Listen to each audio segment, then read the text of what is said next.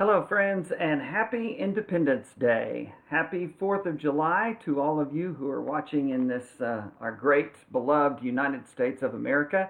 I wish you a happy 4th, and to all of those around the world, if any are able to watch this, I wish you uh, appreciation for your own nation and your own uh, leaders, and ask that you uh, hear these words and apply them to your home and to your homeland as well.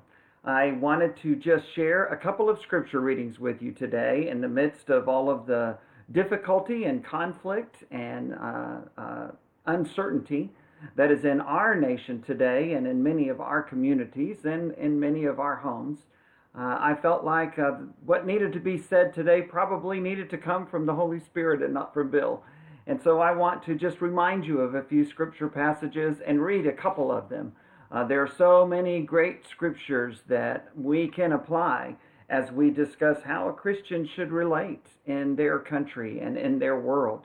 Uh, great passages of scripture, uh, such as uh, from Matthew chapter 22, starting in verse 15, when Jesus is questioned, a, a, a question simply meant to entrap him, and yet he gives such a wise and, um, and applicable for us today answer that's so, so well known.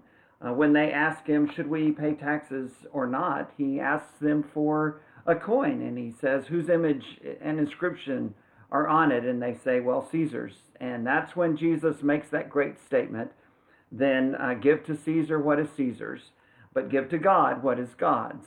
And those things are still just as true today uh, as they were almost 2,000 years ago when Jesus spoke them for the first time and when Matthew included them uh, in his gospel. We have great passages such as Romans 13, the first seven verses, where Paul, writing to Christians at the center of the first century empire, uh, an empire that was uh, not just um, unsympathetic towards Christian values and towards the church and Christians themselves, but an empire that was uh, violently opposed to it and seeking to destroy it, which really started with the crucifixion of Christ and then the persecution of those uh, who followed him uh, in the years to come.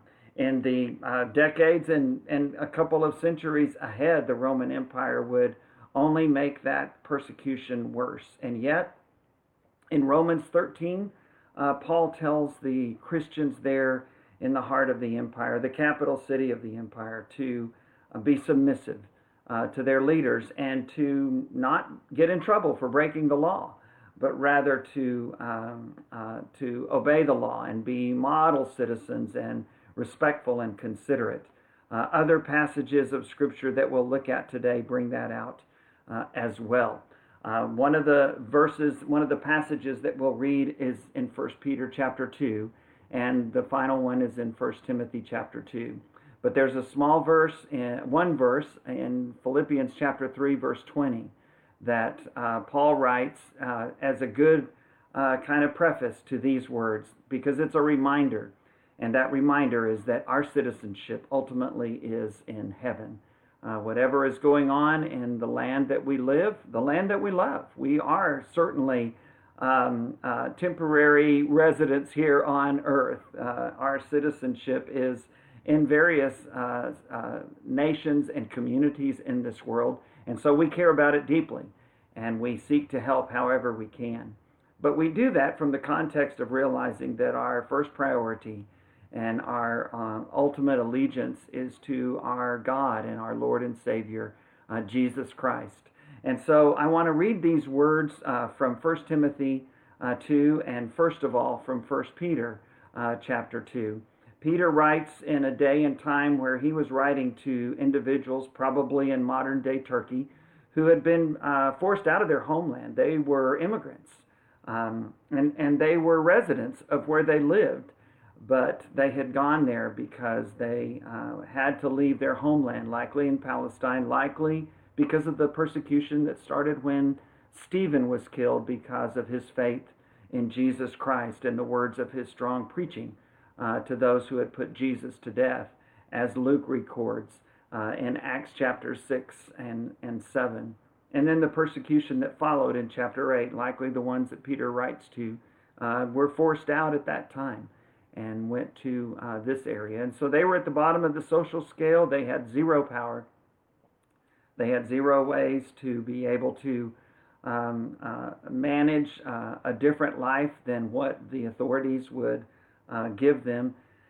And yet, th- these are the words that Peter tells them. And he begins, as we read in 1 Peter 2, starting at verse 9, with reminding them, and he did this in chapter 1 as well, that even though they are resident immigrants, seemingly without a homeland, um, they were a chosen people. Uh, they were a royal nation, a kingdom of priests or priestly kings, if you will. And he starts there. He starts by reminding them that they are a chosen people, not because of the nation they belong to, but because of the Christ they belong to. Obviously, these words as we begin are not meant for the United States of America as a chosen people, um, but rather for the church. These words written 2,000 years ago. In the midst of an empire that was violently opposed to the people to whom Peter was writing. And so much of 1st and 2nd Peter has to do with how you respond when you're being persecuted violently because of your faith.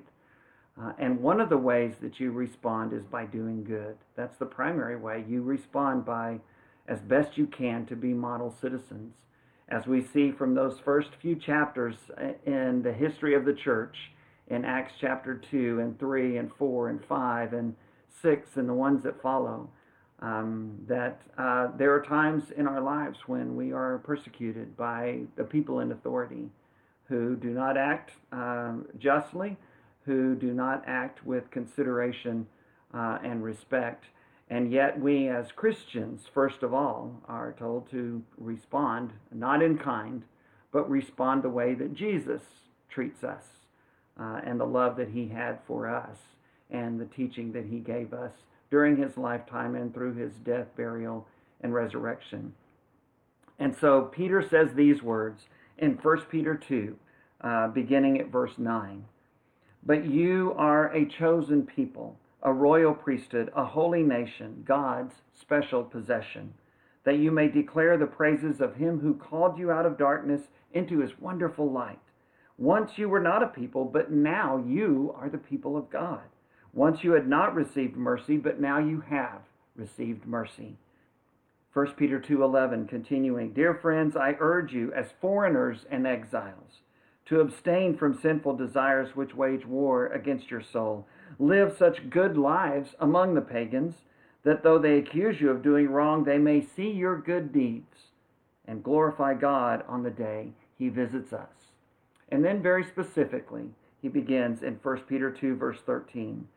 Submit yourselves, for the Lord's sake, to every human authority, whether to the emperor as the supreme authority or to governors who are sent by him to punish those who do wrong and to commend those who do right. For it is God's will that by doing good you should silence the ignorant talk of foolish people.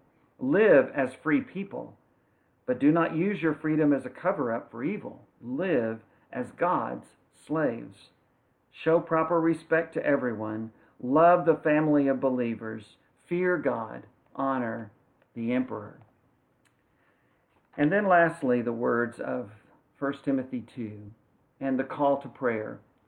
Uh, primarily, Paul tells Timothy to pray uh, for the civil authorities and with, with a specific purpose, not just that peace would reign or that we would be free of harm, although that's a part of it, but that's not the primary call. And that's not the primary reason for this prayer.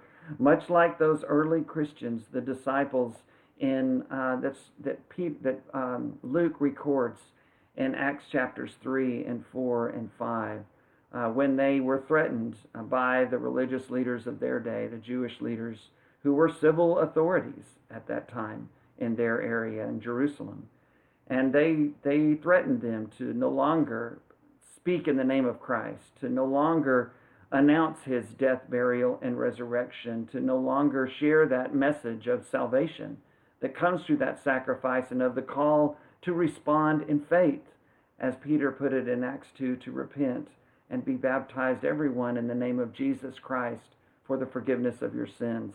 In chapters 3 and 4 and 5, they were they were told by the authorities to stop doing that.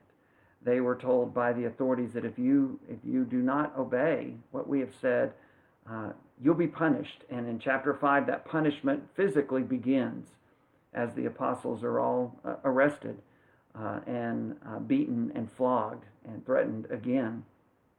But at the end of of chapter 4, when they gather together and, and share with the church what the threats were, they prayed.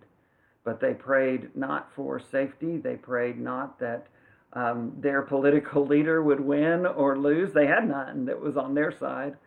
Um, what they prayed for was for boldness boldness to continue to speak, boldness to continue to live faithfully in the eyes of the Lord. And if in the eyes of the state that was okay, then, then praise God for that.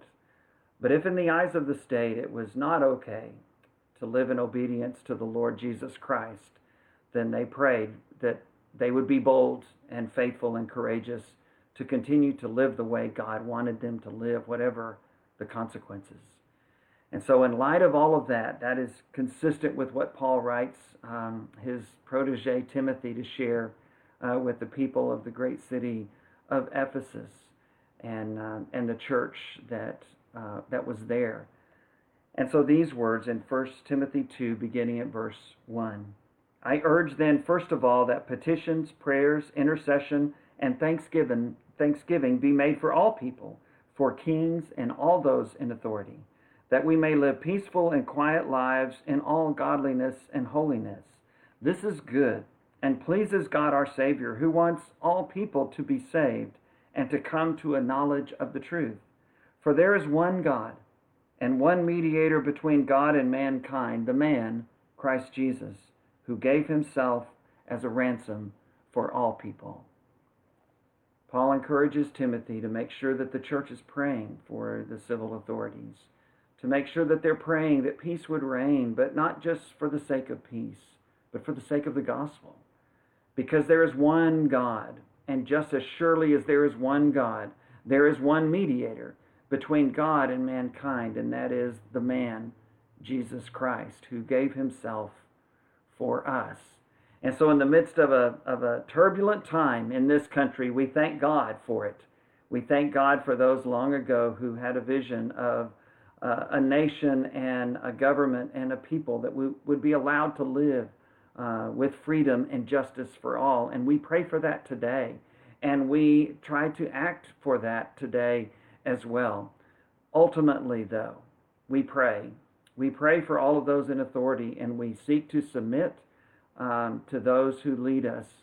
Um, but we also pray and act in our lives for the sake of the gospel, first of all, so that people will see our good deeds and not glorify us, but glorify God, so that the gospel might be spread. As Paul puts it, for there is one God and one mediator between God and mankind, the man Christ Jesus, who gave himself for us. I pray that God would bless America. I pray that God would bless our communities and bring about peace on this 4th of July, 2020. And I pray that so that His word, His salvation, His good news, the gospel of Jesus Christ, can be spread. God bless you.